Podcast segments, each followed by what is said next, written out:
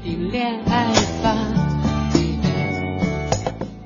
那些年，记录中国人的情感春秋。大家好，我是凌睿。青年作家刘同有一本畅销书，叫做《谁的青春不迷茫》。大四，当我们已经半只脚踏出校门，我相信每个人都曾经有过焦虑和纠结，是读研呢，是留学呢，还是工作？那这个星期我们那些年毕业季系列节目继续，一起来回忆当年站在十字路口面对抉择的我们。今天晚上我们就来聊聊毕业时备战留学的记忆。微博上幽默的黑豆豆他说，主持人，你们已经做了两个星期的毕业季，让大家知道你们是读过大学的也就罢了，你们还非得让大家知道你们是留学生吗？你们是炫耀帖吗？其实真不是，如果按照这个逻辑的话，我现在就可以下班了。就虽然我没有这么高大上的经历啊，但是我们直播间里面的三位嘉宾都是有跟留学相关的记忆的，都是很有发言权的。啊，各位晚上好，我是高原。嗯，高原老师又来了。嗯、呃，大家好，我是老陶。嗯，其实我们没有留学的经历，有有的可能是留学不成功的经历，所以给大家讲述一下。哎呀，这个我跟留学的经历，人生不如意十之八九，这种故事我们最爱听。对，今天晚上我们究竟是分享呢，还是励志呢？看您的了。都有，还有一位是九零后，我的同龄人。好的，对不起，我是正在准备出去留学的慕寒。嗯、各位听众好。嗯，是今年的应届毕业生，嗯、现在是已经拿到了 offer 是吧？对对对。你是去哪个国家？啊、我是去美国。啊，慕寒，你可以离话筒再近一点。啊 okay、什么学校？啊，美国克拉克大学。好，你说了我们也不知道。好的。不是，这就是你的目的吗？不是，其实就是足以体现这个我对留学这一块其实是一个盲区。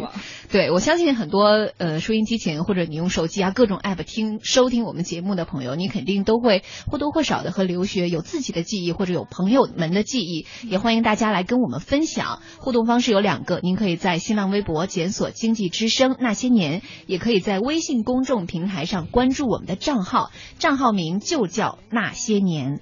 来说一说当年你有没有动念去留学，在备战留学的过程当中，最让你难忘的是什么？其实我觉得在毕业的时候，就是嗯，无外乎就是三条选择嘛，嗯、三种选择，你是继续读呃，对，在学校里面读书，继续读书，还是出去读书，出去读书还是去赚钱，还是留在家里面生家里蹲结婚？我没考虑过。其实凌睿，我觉得你不用特别着急，嗯、你一定会走上这条路。就是明年夏天你顺利的本科毕业之后，你就可以留学了。所以我现在实习还蛮开心的。对对对对，真的，凌睿非常年轻。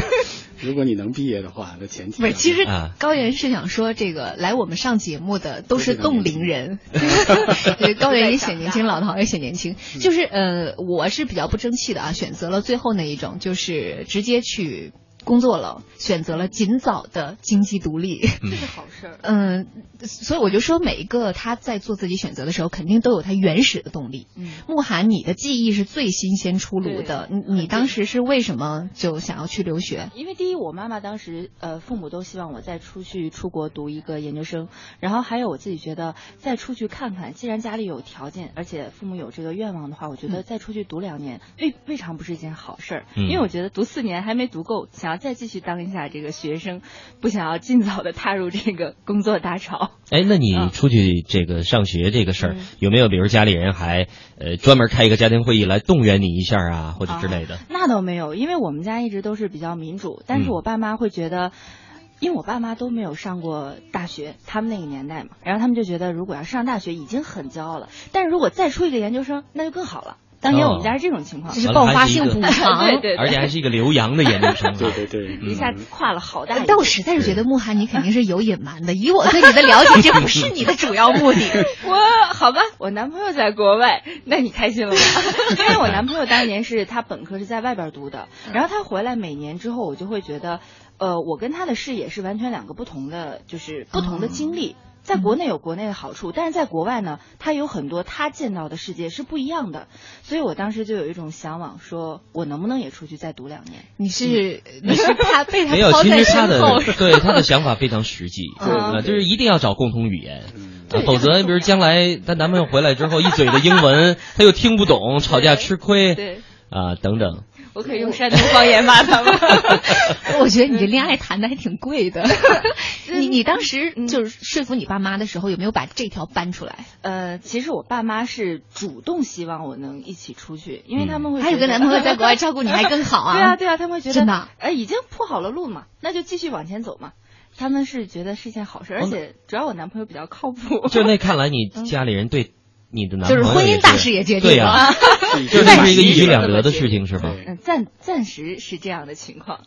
哎，我觉得这个也是留学的不多见的，嗯，对，对不对？为了爱情，然后去留学，而且是家里人支持，就家里人认为那一半是非常靠谱的，对，啊、呃，能够代替父母来照顾他。我觉得这种情况现在还是不多见。对，尤其是我觉得现在可能父母对于上大学的儿女啊，都会提醒说，尽量早点把这个朋友谈了，要不然出来以后可能会有各种各样的问题。多点您这样的父母挺好的。对，我觉得现在的父母确实，我觉得比较着急的这件事情。哦，真的呀。所以如果有一个现成的有一个男朋友或者女朋友在国外啊，那当然为什么不去啊？大家还比较好，解决了很多问题，又解决了生活问题，又解决了留学问题，也解决了未未来可能就业啊或者生活的其他的问题。所以我觉得这应该是一个父母应该想到会比较好。这个听众朋友们，经常如果跟自己的父母因为早恋的事情吵架的话，就拉父母来听听我们的节目，听听老陶给大家洗洗脑。对呀、啊，我觉得和我和和我那个年代完全不一样啊。啊，你那时候出国是为了什么？我真的想再活再活一遍。真的，您您那时候出国就是为了好好学习，天天向上啊？那倒没有，呃，我记得我大学毕业的时候，曾经严重的发过誓，就是这辈子再也不读书了啊。那为什么要违背誓言？可是呢，后来发现，呃、永远是变化比计划快。嗯，呃，我出去上学是因为奥运。奥运？对，因为我是零八年奥运的帆船比赛的解说员。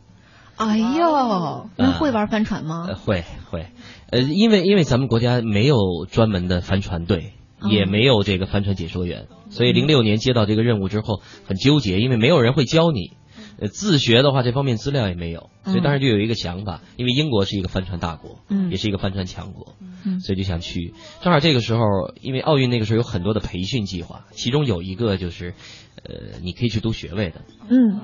所以在这种情况下就觉得那还是去吧，嗯，于是就混进了留学生的队伍。嗯，还这还是一个非常好的机缘巧合的事情啊。对对对，既有工作的原因，又自己也是一个比较喜欢的事情。而且从我这个事情上，我就觉得这人有的时候真的得学会放弃。当然这个是扯远了。爱情是吗？您放弃什么了？没有，那时候还没结婚呢。就是之前出来一个培训计划，是到剑桥六个月的高级英语培训，哦，高级口语培训，那个是当时最常见的，这个就是奥运成员的培训方式。但是我当时就觉得，就我这底子六个月也不解决问题啊，别去了。那高老师当时您没参加一些就是什么雅思啊考试啊什么的吗？当然要参加了。那您当然要参加了。多久啊？我就没没有学习，裸考，真的是裸考，厉害，上来就去考。哎，结果你看那个机会放弃掉了，嗯，很快又来了一个，就一个名额是可以读研的。其实我觉得像慕寒和高原都属于这个机会来的相对顺理成章，嗯，但是老陶的经历肯定会跟他们俩有所不一样。对，我们留在广告之后给大家揭秘。这里是中央台经济之声正在为您直播的那些年，今天晚上我们一起来回忆毕业季当中，当我们面临十字路口选择的时候，我们有很多的一条呃很多条路可以选。今天我们晚上来聊一聊这个留学的经历，因为我现在挺激动的啊，因为我觉得今天我们这个四个人的组合很有意思。就像慕寒和高原是属于就是真的是留学生的身份，然后老陶呢是嗯、呃，有一点点心酸哈，嗯，曾经动过这个念头，但是因为不仅仅是已经投入实际，没有人人家的地位更高，人家是留学生的爹，留学生的父亲。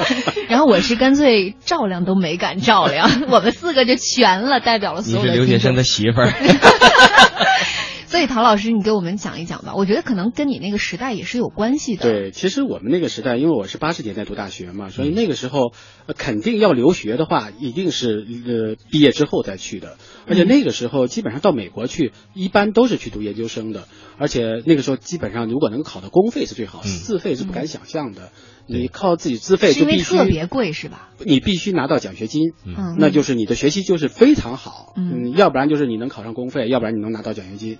但那个时候好像如果你真要是很努力的话，其实拿到奖学金还是挺容易的，尤其是工科生当时在美国去拿的话，嗯，就是以美国为例啊，其实到其他国家还是比较难的。呃，所以到了我因为读完大学就读了研究生，也没想过要去留学，觉得那个好像跟我比较遥远。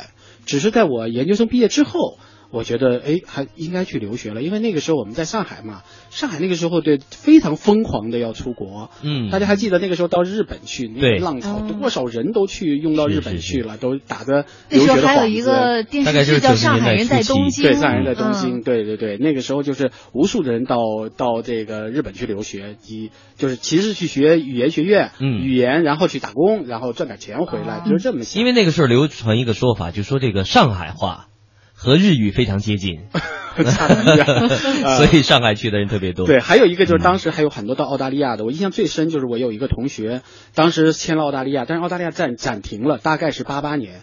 然后停了之后呢，就所有的这个文件都压在那儿，就很多人都没走成，都非常的着急。那您当初是准备去哪个国家？我当时因为我当时毕业的时候啊，就开始我就觉得是不是要到，我我当时准备是到美国去的，嗯，因为奥巴马好朋友在美国嘛，对对对，就是奥巴马也在那儿读书呢，正好那时候，嗯，然后我就说我也去要到去美国去了，因为研究生毕业之后呢，就那个时候就开始琢磨，开始动脑筋了，我已经有同学开始走了，然后那个时候就得去读博士了，所以那个时候就开始准备 G R E， 但突然之间，因为我那个时候工作还是比较顺利的，所以就是也是半心半心半意的在在做这个准备。后来到了两年之后呢，就是当时我爱人就说，就是准备咱们还是走吧，因为那个时候觉得还还挺容易的。他呢就说他，哦，你太太是想和你一起过去？对，那个时候就想着我们一起过去。嗯。然后呢，那个我太太就说，就是他来呃准备考试的事儿，我呢去挣钱。嗯，然后所以当时我就辞职了，意思就是让你供他是吗？也不是我供他，就是我们可以一起走嘛。结果没曾想，啊，就是以他为主来申请这个学位，对对对，他去考，然后您去陪读，我去陪读，因为那个时候就比较简单嘛，嗯，哦，然后那个时候就去挣钱。结果呢，在国内那个时候大家还记得九十年代初的时候，就钱很好挣，然后一下就挣真正的钱了，就很，当时就想着我们只要挣五万块钱就可以了，因为那个时候觉得非常多了，因为万元户就是很稀有的事情，嗯，我们那么年轻就能挣到五万块钱，然后去留学绰绰有余了，嗯，结果就很容易就挣到了。挣到以后就发现干嘛要走呢？我都已经有这么多钱了，已经有这么多钱了。对呀，啊，你你到了国外去就没有意义了，感觉这个时候又经济形势又比较好，嗯，所以呢就还是嗯就是比较呃就就去咱别出去了，就在这国内混吧，然后就留下来了。一直到了九四年九五年那个时候经济开始紧缩了，然后紧缩了之后呢，就形势不是那么好了，做生意也不是那么容易了，然后就觉得那我们就再出国吧。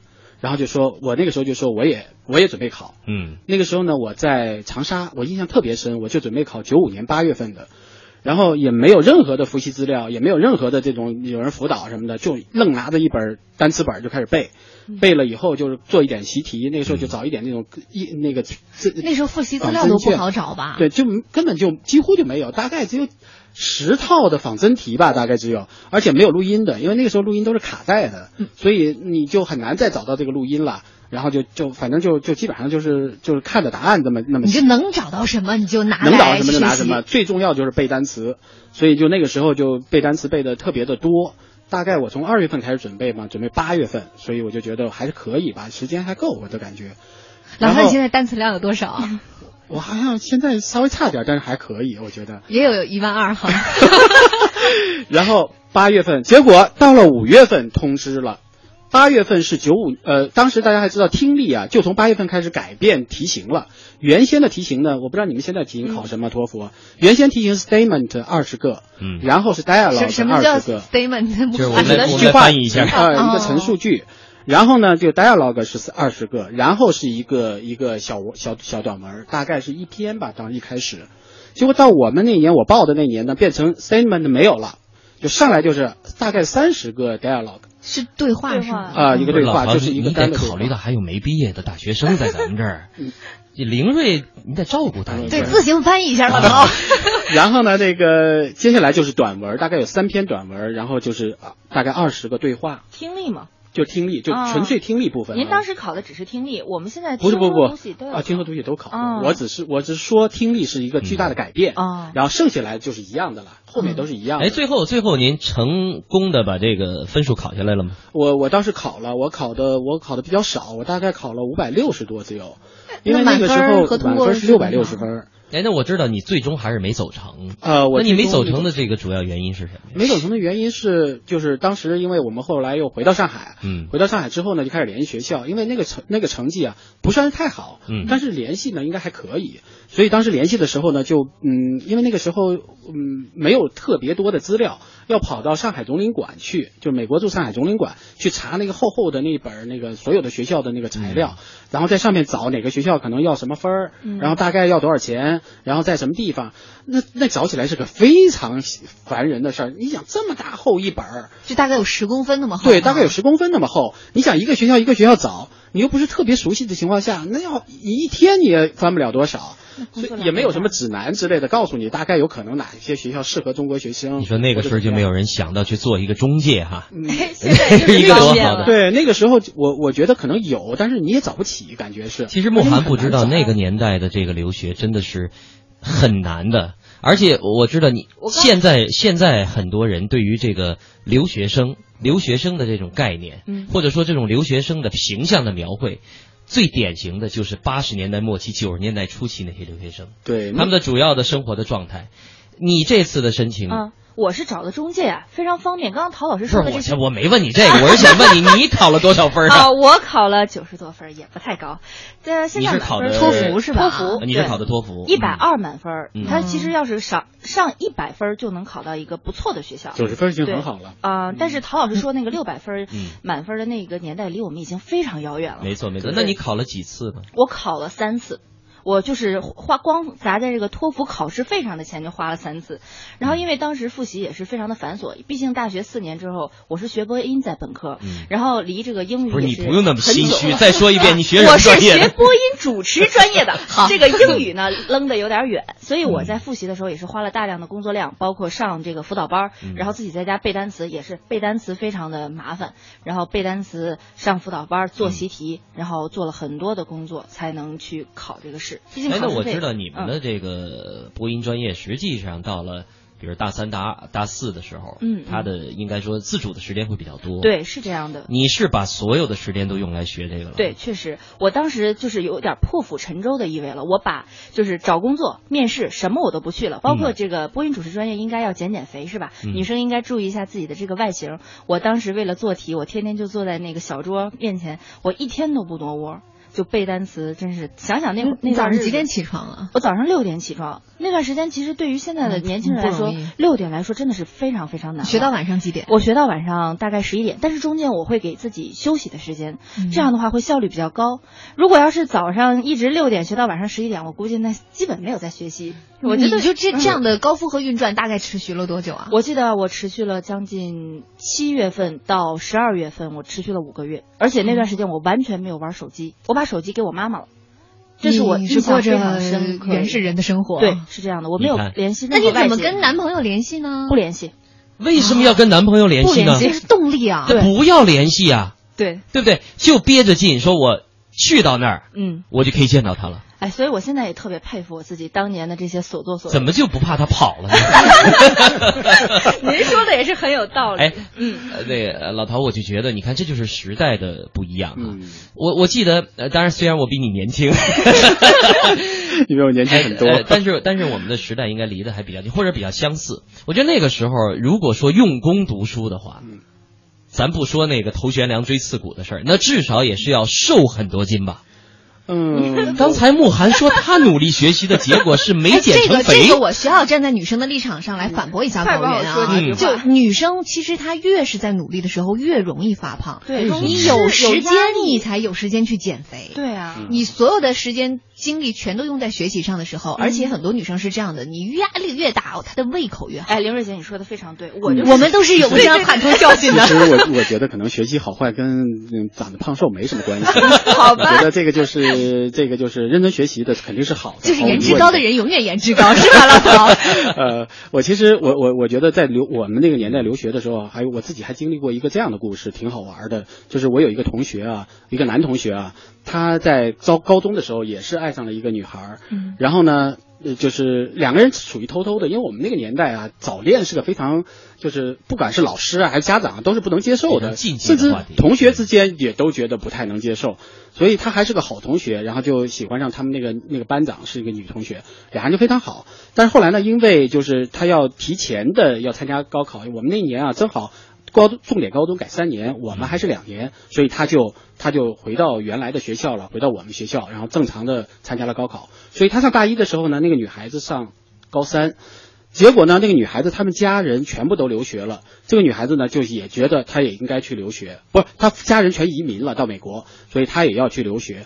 但是呢，我这个同学，我就我们每天都给他出主意，说你得老留住他，不能让他出去啊！他要出去了，可能就肯定你们俩就分手了。那个时候我们还小啊，就大一，你想就觉得就觉得，哎呀，一定不能让他出去啊！猛给他出主意。后来我考到上海了，他考到武汉了。那个时候天天给他写信啊，来来回回的告诉他应该怎么处理这个事儿。其实我自己都没经验，然后就跟他说。结果这个女孩子第二年考高考的时候，她就坚决要考报北京的学校。其实考得还非常好，她为了保证能够到北京去，因为他到北京他的手续就方便了嘛，因为我们毕竟是在内地的城市，所以他就报了一个大概是北钢还是一个嗯北师大之类的学校，就很容易能上。其实他这个成绩至少上人大，我不说是不是上北大清华，哦，他上人大是毫毫无问题的。他就是说他其实不准备在国内读了，他就一定要到北京去，这样的以后他的行李都过去了，因为他父母都已经在美国了，他自己在如果再回来办手续就很麻烦，所以他就去了北京。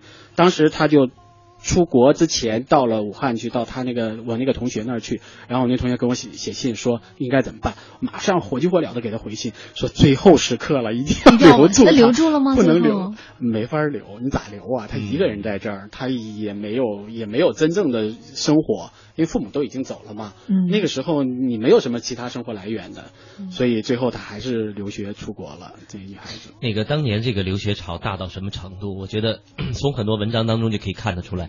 在八十年代末期九十年代初，甚至于我觉得一直到大概九六七年，那个时候很多文学作品还描写的都是夫妻两个人，有很多人这种就是有很多这种夫妻分开都是因为有一方想出国。嗯，其实每一个年代的留学都有他们这些心酸的故事哈。对，嗯，就是老陶有那个年代的，其实慕寒我们现在。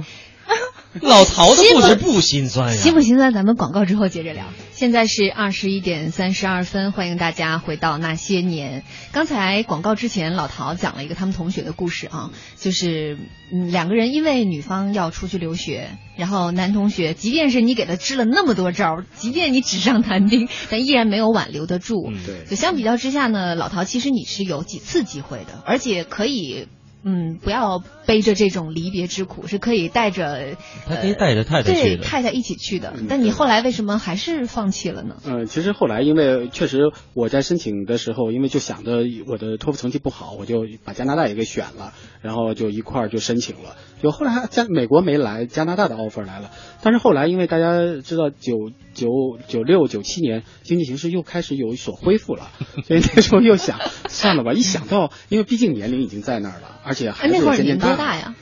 那时候已经好大了，都。好，不好意思说是吗？对，三十多了，而且孩子都已经大了，所以那时候要说再去留学，感觉觉得压力就不一样了，所以就想。就还是还是动力不一样，就是觉得我去我我到底留学是为了什么？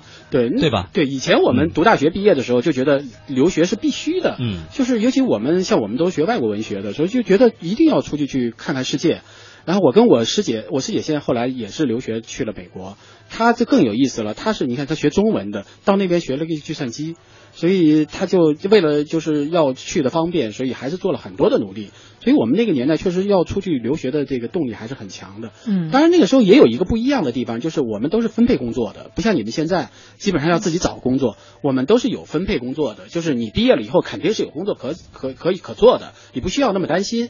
但是呢，留学就意味着你有一个新的开始。那个年代因为生活的原因，那呃工作的原因，还有整个就是环境的原因，都会逼着你就觉得说你要有一个上一个台阶，上一个层次。你必须要去留学，你必须要看看外面的世界是什么样子的。对，而你就我还别说留学的事儿，就当时上海有一个非常有趣的现象，当时希尔顿到上海做这个新新的这个第一个第一个合资公司，在上海是外方占股最大的一个合资公独资独资的吧，大概是这个酒店希尔顿。当时很多很多人去报名，就是报名那个 waiter 啊，就报名那个就是那个服务生，服务生对，几乎是两千人争一个名额。我天，两千人，而且这其中包括大学老师，是为什么呢？包括因为就是因为是外企背景吗？工资很高啊，外企背景工资很高啊，而且就是待遇很好啊。因为那个时候工资非常低，大概我我研我研究生毕业大概只有八十多块钱，到那儿去能有一两千块钱，嗯、你想想这个这个差距就。那那是哪年？大概八八年，八九年。嗯、所以其实就这个例子也说明了那个时候大家。对于对为什么要出国？对，对于留学，嗯、对, 对于这些还是有他的向往在的。我看一下我们微博、微信的留言啊，朱大牌他说：“蓦然回首，从决心闯世界的大二开始，奋斗的脚步似乎就再也未能片刻停歇。塞着听力耳机，早早起床，室友们尚在梦乡，掐着大腿记下笔记，不敢翘课。同学们早已睡满课堂，拉横幅、排节目，学生会与社团间赶场，朋友们在魔兽。”世界中激战正酣，拖着沉甸甸的雅思资料告别图书馆，走入夜幕。而这个时候，连夜猫也不再游荡。我念这段的时候，慕寒就一直在点头，我快笑死了。嗯嗯，就是因为说的很反映你们复习的现状，确实是就是我当年的那一种心情。嗯，是室友都在找工作，比如说没有工作、没有实习的时候，大家都在宿舍里睡觉，但是我要早起，我要去背单词，然后记得要自己去呃图书馆吃饭，然后都是自己一个人的时候，那种心里边的那种寂寞，我觉得是。没有经过的人是没办法理解的。晚上大家比如说可以一起出去吃饭啊，但是我不行，我得要自己一个人去图书馆，等到那个图书馆，我是传媒大学毕业的，这个十点钟的闭馆铃声响起的时候，我自己一个人背上书包往宿舍走。我我觉得那种心情就是有种天哪，一个人孤军奋战的英雄的情节，我觉得自己当时像个英雄一样。其实在这种复习的节奏下，你最怕的就是被打乱。嗯、哎，对，你说的非常对，确实是呃，怕被人别别人被打乱，一是怕外边这个什么美食诱惑呀，别人找你去唱个歌啊什么的。自己如果一旦进入了学习当中，其实那种其实高效率的学习，怕的就是别人给你一个诱惑的外界的刺激，很可能就跑了。对，所以在这个时候呢，就是小伙伴啊，也是挺重要的。是的，是的。嗯，所以很多人会在你这个时候选择去报一些语言班。嗯，对。他一方面是进修，其实另外一方面是有那个氛围在。对，你你我当时就是报了各种班。刚刚才陶老师说的那个 G R E 啊，我觉得如果要是没有这个留学美国经历的人 ，G R E 这三个字母可能在别人眼里就是三个字母而已。嗯、但是如果一旦有美国学习经历的这个人，就会觉得 G R E 这三个字真的就是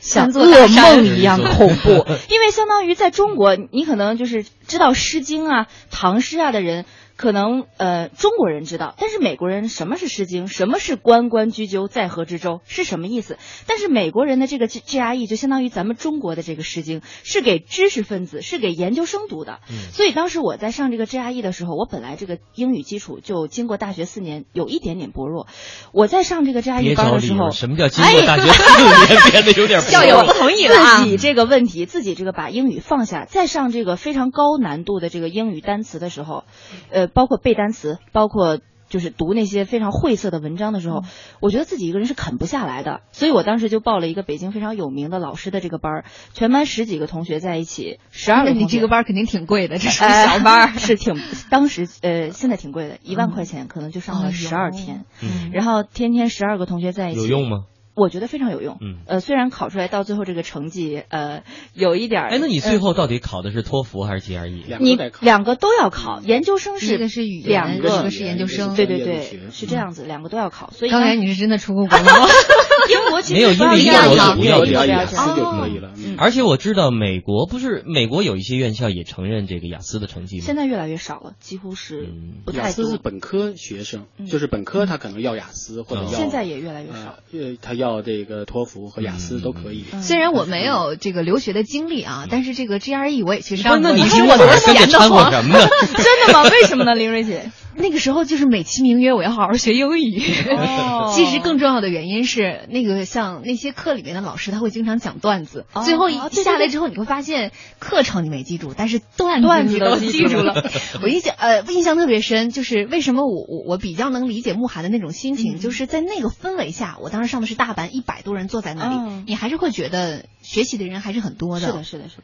当时呢有一个男生，他可能因为太累了他就不小心睡过去了、嗯、这个老师呢他是好心想要提醒他，那节课我们上的是英语口语，他就在拿一个单词举例，就是 car car 小汽车、嗯、他就给大家讲应该怎么样发音、嗯、顺便去提点一下这位睡觉的男生，说这位男同学来你起来、嗯、发一下这个音、嗯、你来读一下小汽车、嗯、这个男生睡眼惺忪读什么小汽车哦，这男生清了清嗓子小汽车全班笑翻。就是有的时候你在上课的时候，因为你在那个高强度的学习状态下，你会觉得生活很枯燥，嗯对嗯，但是哪怕是一星半点的这种小笑料，你都会觉得在你的这个学习生活中、嗯、被点亮了，特别兴奋。 对, 对特别兴奋。其实我觉得现在去美国去留学啊，尤其是美国去读大学的这些高中生啊，一个就是英语基础就还比较好，对，再一个他们的主动性真的比较强、嗯、不像我们，我不知道，就是因为读研究生可能相对来说压力会大一些，也不像我们那个时候说说留学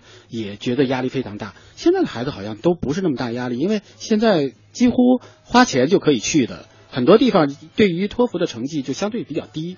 我记得我们女儿就托福成绩就考得不太好，她考了七十七分，然后去去那个面试的时候呢，结果后来她申请学校之后还是申请得很好，而且她自己申请的，她没有找中介，其实找了中介一一点用没有，那个学校她自己联系的，并且自己申请下来的。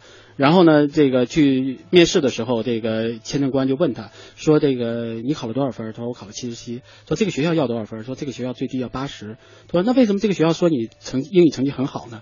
然后我说：“我也不知道。”然后就给了签证。哎，好诚实啊！说起这个这个中介来，我我、嗯、因为你们说这个考什么雅这个这个托福啊、G R E 啊。嗯，我没有可说的我, 我没考过，我只考过雅思。但是说起这个中介来，我觉得我是有话说的。你找了中介吗？我找了，他女儿没有找。我因为当时你觉得中介对你整个申请的过程帮助大吗？不是，我听下来觉得高岩头像被害者，受害者就是被个中介给坑了的。没错没错，我我跟你讲，我我跟中介之间真的是有一段我觉得很典型的故事，刻骨铭心的仇恨。你先讲，你先讲，时间不多了，大家跟你讲。我跟您可不一样，我觉得中介给我有很大的帮助，因为我是一个可能帮助在哪里？帮助在他帮我梳理时间。时间，告告诉我什、啊、几月份该干什么啦，嗯、什么时候你该提交成绩啦？这个难道你不会吗？不，这个东西其实是在你呃做处理同时处理很多事情的时候，嗯、你自己脑子里面是没有一个意识的。嗯、但是中介给你的这个时间卡的非常的有力，嗯、因为比如说在这个时间段是呃人最少，这个时间段你可以申奖学金，他们有丰富的经验。Okay, 他们就是有经验来帮你做一个 schedule、哎、就是了。对对对对对。嗯、OK， 还有呢？啊、呃，还有就是呃，我觉得我自己的英语能力不足以把这个文书啊，嗯、比如说，因为我们要像一个包装一样，对，然后、嗯啊、我包装的更好一点，推销给美国。然后你大概给了中介多少钱？三万五，还是有好。高岩老师反驳时间到了。我我也我也认为中介是没有用的，我坚决认为你要自己去申请，从大学开始。呃不，我因为我们女儿就是比较典型的，我是给她找了一个中介，结果中介就像你说的，只是告诉她什么时间节点，甚至于就说我给你的那个所谓包装的那些材料，因为大学申请那个学术文章不是那么有，那不是那么样的重要，你自己写或者你写的真实点，反而我觉得是有利的。所以最后我觉得最后她只要主动去联系你，只要相对比较主动，你的英语成绩还可以的话，嗯，基本上我觉得你自己联系学校都会给你 offer 的，嗯、而且现在学校申请非常方便，嗯、非常多。那个我觉得你们俩呀、啊，啊、这个实际上你们俩的观点我都赞同一部分。嗯，我我想说的并不是我说中介一无是处，嗯，而是我要说的是这个中介里头有一些中介啊。啊，这个我明白您的意思。对，另外一个就是你一定要明白你需要中介做什么。嗯，这个实际上不是，高先生，你就说你是怎么被坑的吧？哎，我跟你讲，等会儿我插一点啊，高老师，就还有一个，刚刚陶老师说这个选学校的事情，我觉得中介也可以给很大的帮助。嗯、不同的专业、不同的学校，在美国的这个名声是什么样，在中国的名声是什么样？我觉得中介也给了我很多很多的意见。呃，这个前提是你必须得碰到一个有良心的中介。哎，这您说的对。嗯、好，我们听听黑心中介的故事。呃，我我这个故事真的很典型，因为当时就这这个奥运的培训下来这个指标之后，那时候是我最忙的时候，因为那是第二次的，也就是最后一次的奥运测试赛期间，我特别忙。然后他们就介绍了一个中介，北京的，然后这个中介呢就跟我讲说，整个去英国啊，整个所有的这个申请过程下来之后呢，大概一共是四万三千块钱。嚯！我说 OK， 我说没问题，我说我就一个要求，就是我把钱给你，剩下的所有的事情你来帮我做。结果后来我发现，他根本帮我做不了什么。嗯嗯，其实其实中介真的是做不了什么。那个后来有一次，我特意跑到北京来，就来见这个中介，我就会跟他讲，就是说为什么有很多东西你还是要让我自己来完成。后来他就告诉我说，他说啊，他说其实这是呃，比方说找出很多理由来啊，比方说你总要练练你的英语吧。啊。啊，或者诸如此类的，而且他当时给了我一个特别不好的建议，我觉得不在于价格，而是在于他的建议。他说像你这种情况，他说你必须要到英国先读一年的语言，而且那个时候英国对于语言学校的这个要求已经开始门槛提高了，所以你只能去北爱尔兰去读，读完了之后你再回到这边来，然后再申请学校。可是你要知道那个时候我没有这么长的时间啊，那单位也不可能给我，然后这个奥组委也不可能给我，所以我没有那么长时间。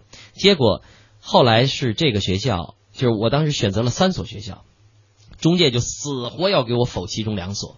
嗯，呃，那个时候我不懂，现在我懂了，他们实际上是为了 commission， 就是这个中介费用的不同，所以他给你推荐那一所。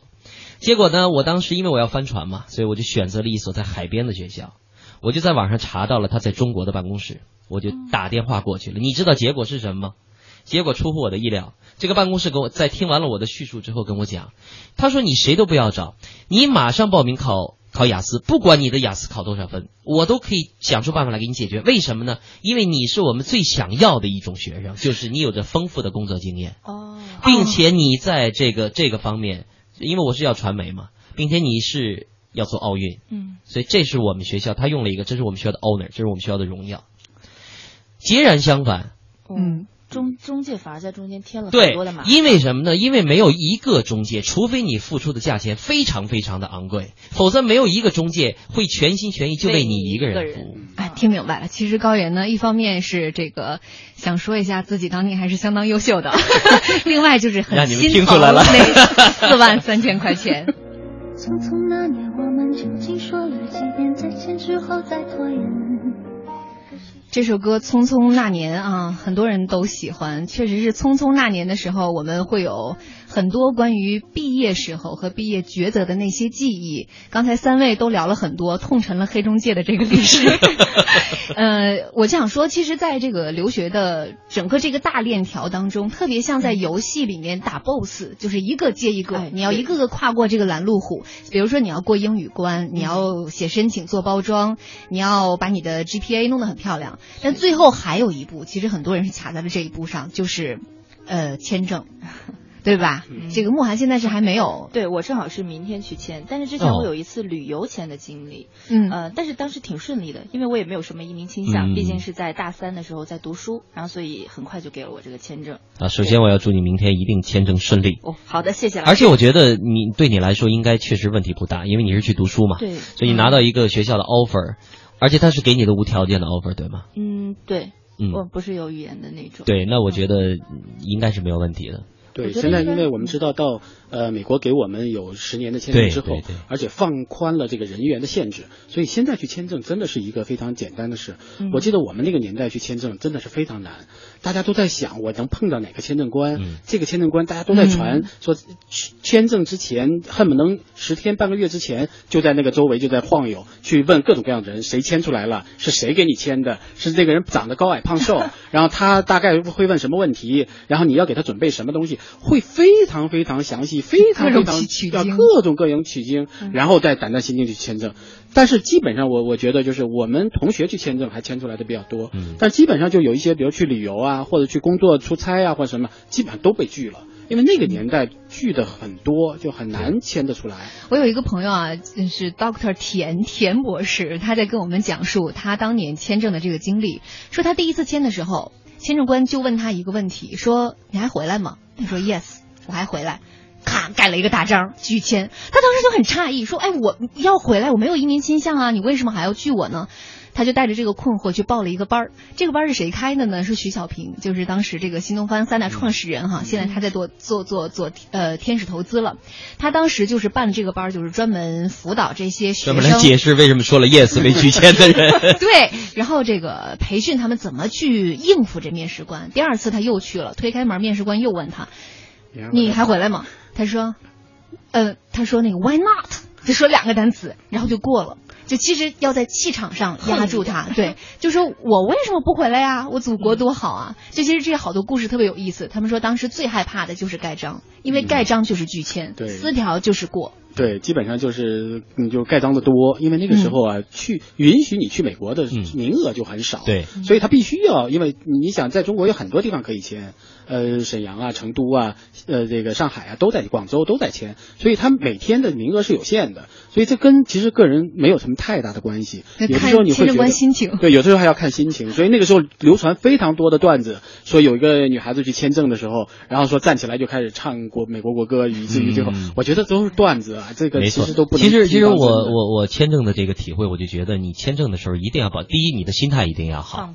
对，因为我没有什么隐瞒你，我没有什么是要骗你的，所以呢我没有必要去紧张，这是第一个。第二一个呢，我觉得一定要诚实，嗯，呃，或者换句话说，即便是你不诚实，你也一定要表现得非常的诚实。总之诚实，因为说到这儿，我特别想给大家提醒一下哈，就是我我有一个就是朋友的朋友，我觉得他这段经历是特别能够说明问题的。嗯，在很多年前，因为他今年已经快六十岁了，在很多年以前，他曾经委托中介替他签过一次美国的签证。但是这个这次的经历应该说给他留下了一辈子的痛，因为他当时没有获签，但是具体这个中介怎么给他做的这个资料，到现在没有人知道。但是这份资资料一定是做的有问题，所以从他第一次被拒签到现在，二十多年过去了。他一共签过五次，全部都被拒签。而他的爱人在美国，而他的爱人因为种种原因，在这二十年里头是没有办法离开美国的，因为他要等绿卡吧。对，呃，当然这是原因之一。然后，然后这个就是我的这个朋友的朋友就是这样，所有人给他出了无数的主意，比方说你被拒签一次，你一定隔五年，就是五年之内你不要再去签，因为被拒签的几率会更高。好，他等上五年再去。所有的资料都没有问题的情况下被拒签，后来又有人给他出主意，说这样，说你满世界玩去吧，然后在你的这个护照上去攒各个国家的签证，说这样可能会有帮助。于是他就满世界去玩，花了很多钱，回来之后依然被拒签。最近的这一次是上个月，这次他已经退休了，因为五十五岁退休嘛，他已经退休了。然后他就跟自己讲说，如果我这次再签不过的话，可能我跟我的老公就这辈子都不太可能再见面了。嗯、结果这样，结果很多人给他出了无数的主意，然后包括你比如满世界玩什么所有的主意，然后上个月他再次被拒签。而现在唯一你能够这个知道的，就是他第一次中介给他做的时候，一定材料里头留下了什么污点什么的。对，而这个东西一定是在他的系统里头被列为了，比方说不诚实啊，或者说有有有欺欺骗欺诈的这种嫌疑。所以有的时候我觉得就是你找中介来帮你做这种东西，适度的包装是需要的啊。好，又有一次共产党是千万千万。我我我也还是要自己，我也坚决不认为应该找中介。我觉得因为美国这个这个这个资料啊，它是叫什么什么什么 I 六十 还是什么玩意儿？我觉得是这样啊，我们大家把各自的经验摆在这里，听众朋友他自然会有自己的分辨。对，我们只是建议啊，我们只是建议，但是我觉得就是它完全是不需要的，主要是主要在于这个。所以你女儿在出国的时候，你女儿出国的时候也没有去做这些申请中介。没有那个那个，当时出去的时候说你应该带房产证啊，你应该带收入证明。那你应该带各种各样的，结果就是只要带护照就可以了，嗯，因为他并不看，他根本就不看。所以我觉得就是你很多时候你不要听这么多的这个问题，就是你就最简单的办法就好。老陶，你说你当年是嗯、呃，因为这个经济向好了，你几次都没有出国其实你也是给了你女儿一个出国很坚实的经济基础，可以这么讲吧、呃嗯，有经济基础的一个原因吧，我觉得最关键，我觉得现在不一样了。嗯、确实，我觉得今天再出国去留学，跟我们那个年代是完全不一样，心态也不一样，基础也不一样，想想要达到的目标也不一样。现在去留学就是去留学，以前我们去留学恨不得就觉得改变一生的命运去了，就觉得你你出了国就意味着你开始重新活一次，就那么个期望值在改变。对，现在就是你去留学了，你大学毕业，你在国外读完大学，你回来就回来了，没觉得，也许多花了一点钱。但是也没觉得说你应该要怎么样。你会鼓励你女儿去打工吗？我会鼓励她，但是她坚决不去。为什么呢？那她给你的理由是什么呢？她说我不想去啊。嗯，那你有没有试图呃，比方说用一些方式来促使她去体验一下呢？其实我觉得她刚去的时候，她那个学校是有个 co-op 的、嗯，就是有一半有一个学期是可以去打工的，嗯、而且这是学校允许的，可以带工资的，嗯、但是很难找。嗯，不是你想象的那么容易。说你到了美国，你一个外国小孩，你就很容易的找到一份美国人才干的工作，我觉得不容易。所以我后来我也想通了，嗯、我觉得我大学也没去打工，不也读下来了吗？对呀、啊，我后头这每每一波赚钱潮都赶上了呀。最关键，我就觉得在在你这么小的年龄的时候，你去打工，你根本打不了什么。我们那个时候同学出去是因为去读研究生，而且那个时候我们从小是有这种比较艰苦的磨练的，再出去出吃一些苦是没有问题的。现在我们女儿就给我算了个账，她说我去洗盘子，我是可以去洗盘子，我挣的这点钱还不够我一顿饭钱，那我就没有意义了。以前比如说我去挣的这些东西，我是能够补贴什么东西的时候，那你觉得这个是合适的？所以我觉得与其那样去做，那还不如就干脆踏踏实实学习就好。我保留我保留对你这个看法的意见。我们来问问啊，你你有打工的想法吗？或者说计划？我我觉得有，一定要出去打工，一定要跟当地的人去了解一下他们那边的人是怎么生活，包括我觉得在语言上面也会有一个很大的这个锻炼的机会。而且我觉得打工最呃一定会有一个很窘迫的时候，比如说我觉得一定会遇到困难，我毫不怀疑我在打工的时候一定会遇到困难这件事儿，我认我认同。然后我觉得这对于我以后，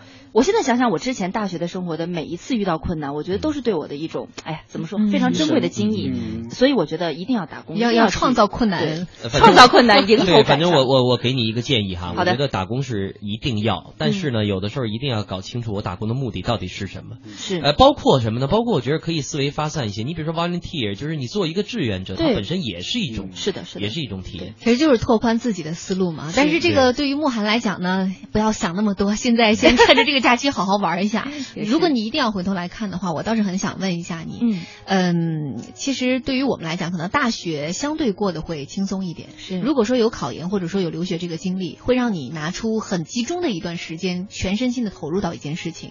那你现在来看的话，你会觉得这一段经历对于你来讲最大的收获，除了 offer 之外是什么？嗯，我觉得是在每一个。